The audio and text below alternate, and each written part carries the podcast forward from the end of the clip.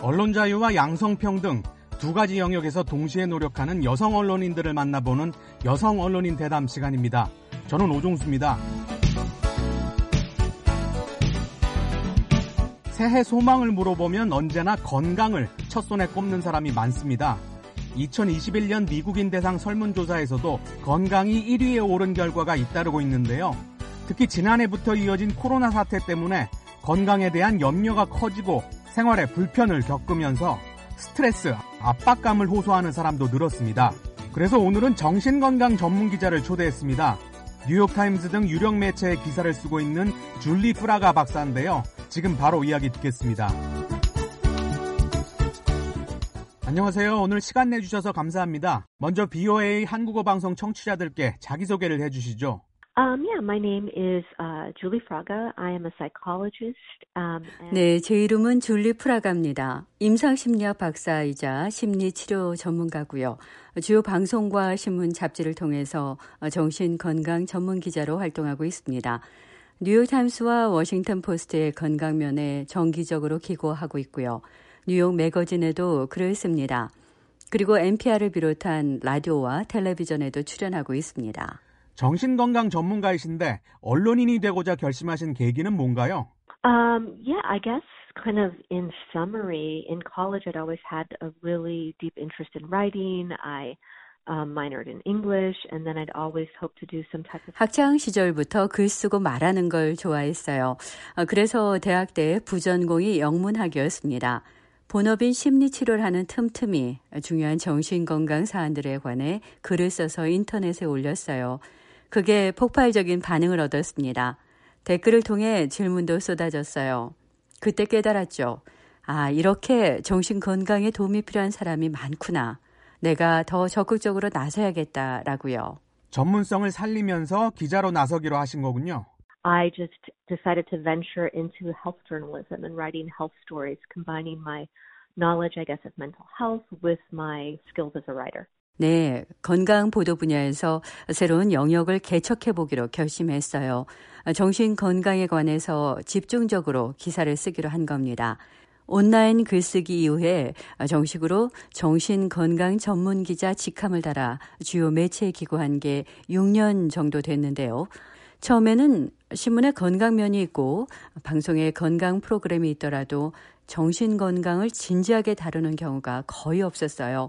그런데 불과 몇 년 새 미국 언론의 시각이 많이 달라졌죠. 정신 건강 문제가 우리 사회 전체에 얼마나 중요한지 깨달으면서 보도 비중을 높이고 있습니다. 현재 미국인들의 최대 정신 건강 현안은 뭡니까? Um, I mean, certainly makes sense that we're seeing a lot of news coverage about the coronavirus vaccination. 코로나 백신 문제입니다. 이 백신 때문에 스트레스로 호소하는 사람이 너무나 많아요. 원인은 불신과 불안감입니다. 불신은 무슨 얘기냐 하면 이 백신의 효능을 믿지 못하는 겁니다. 따라서 접종을 거부해요. 그분들은 코로나 사태가 종식될 때까지 대안 없이 버텨나가기 위한 압박감과 긴장감이 점점 높아집니다. 그리고 불안감은 언제 나한테 접종 순서가 올까 하고 초조해하시는 분들이 많다는 점이에요. 다행히 이 문제는 시간이 지나면 해결될 일입니다. 백신 공급 속도가 기대보다 늦다는 지적이 나오는 중인데 불안해할 필요가 없다는 말씀인가요? The Pfizer vaccination and uh, the Moderna vaccination and other vaccines I kind of expect that we'll hear kind of both. 네, 화이자 백신과 모더나 백신 그리고 또 다른 백신이 충분한 물량으로 2021년 상반기 중에 미국 사회에 공급될 거라고 업계에서 전망합니다. 우선 접종 대상이 아니라고 불안감을 가질 이유가 없어요. 그리고 특정 집단은 백신을 못 맞을 거라는 정보도 돌아다니는데 잘못된 얘기입니다. 우선 접종 대상이 아닌 분들은 사회적 거리두기와 마스크 착용, 그리고 모임을 피하는 등 방역 조치를 지키면서 차례를 기다리시면 조만간 접종하실 수 있습니다. 이렇게 백신 문제가 큰 정신건강 현안이 된 이유는 뭔가요? We're all worried about catching COVID, but some people might be more worried than others. Maybe they've had a family member that had COVID. Maybe they've lost a family member. Um, 우리 모두 신종 코로나 바이러스 감염증에 대해 우려하고 있으니까요. 어디에 가더라도 무엇을 만지더라도 혹시 바이러스가 옮겨왔으면 어쩌지 하고 걱정하는 게 요즘의 일상이잖아요. 이러다 이전 같은 평범한 생활을 되찾지 못하면 어쩌나 하고 불안해하는 분들도 많아요. 코로나 때문에 사랑하는 가족을 잃은 분들도 점점 늘어나고 있고요. 이런 상황을 극복하고 평범한 일상을 회복하는 유일한 길이 백신입니다. 따라서 백신에 대한 기대가 큰 것이고요. 이 과정에서 불신과 불안감이 문제를 일으키고 있는 겁니다. 화제를 돌려보죠. 지금까지 언론인으로 활동하면서 가장 좋았던 일과 나빴던 일은 뭔가요? Um, I think some of the best moments are probably working really hard on a story and just seeing that your story landed with readers. 좋았던 일은 대부분 독자와 시청자들로부터 좋은 반응을 얻었을 때예요. 중학생 자녀를 둔 엄마의 양육 우울증이 늘어난다는 기사를 써서 2016년에 NPR을 통해 보도한 적이 있는데요. 이 기사가 정말 큰 반향을 일으켰습니다. 많은 엄마들이 자식 키우면서 감정 기복이 심해지고 우울증을 겪지만 전혀 도움을 얻지 못하고 있었던 거예요.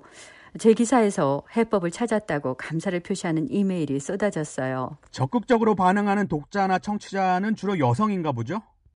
Um, I would say, though, for myself, since I am a psychologist, I think that probably definitely. 네, 여성 독자들은 남성보다 정신 건강에 취약한 상황에 놓여 있기 때문에 제 기사를 더 열심히 찾아보십니다. 산후 우울증이나 자녀 교육에 대한 부담감, 그리고 불임, 육아 스트레스 때문에 고통을 겪는 분들이 많거든요.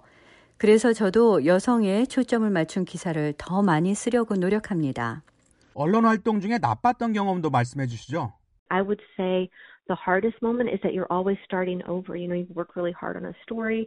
좋았던 일의 반대예요. 정성 들여 쓴 기사가 오히려 비판받을 때 많이 속상하죠. 예를 들어 얼마 전에 정치 때문에 생기는 가족 간의 갈등 해소법에 관해 잡지에 기고한 적이 있어요. 제가 심리 치료를 맡은 환자분의 실제 사례를 소개한 내용이었는데요. 그 환자분 가족 중에 어, 트럼프 대통령의 열성 지지자가 있었어요. 날마다 지난 대선은 부정선거였다고 주장하면서 가족 간에 분란이 생긴 사례였습니다. 그런 주장을 이해하지 못하는 가족 구성원과의 사이에 분노와 갈등이 쌓여간 거죠.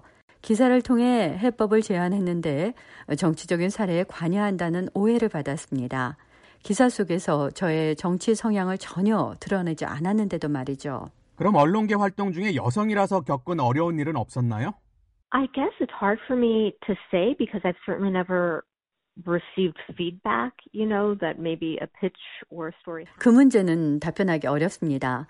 저는 박사 학위를 가진 전문 기자라서 언론계에서 조금 다른 길을 걸어왔기 때문이에요. 여성 언론인들이 취재 현장에서 무시당하는 등 어려움을 겪는 이야기는 많이 들었습니다.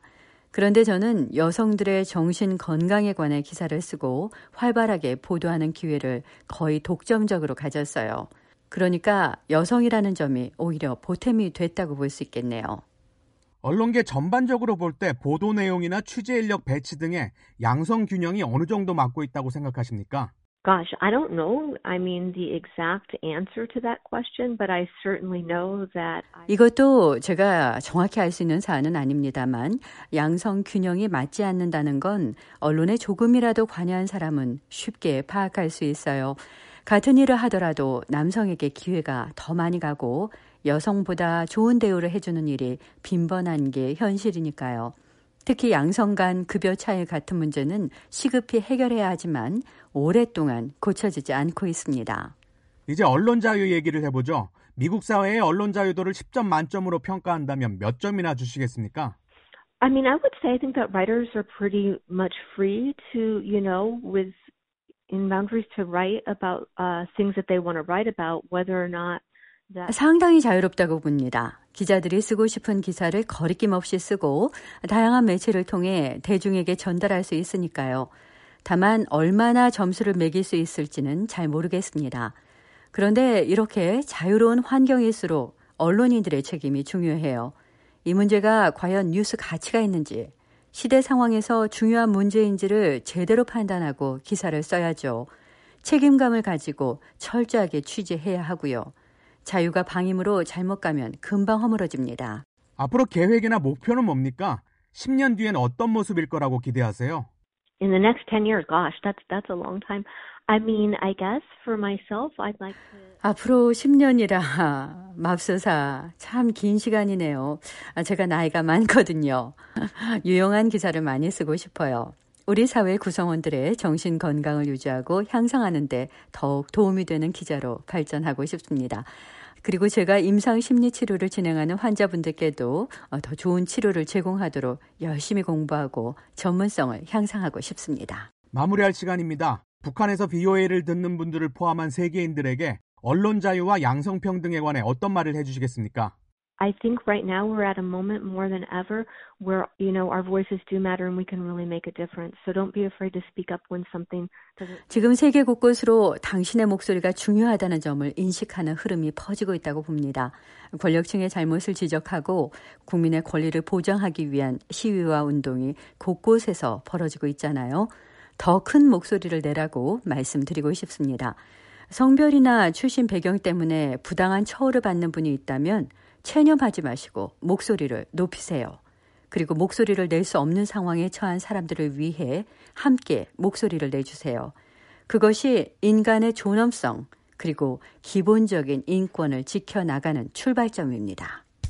언론 자유와 양성평등 두 가지 영역에서 동시에 노력하는 여성 언론인들을 만나보는 여성 언론인 대담. 오늘은 줄리 프라가 정신건강 전문 기자와 이야기 나눴습니다. 지금까지 오종수였습니다.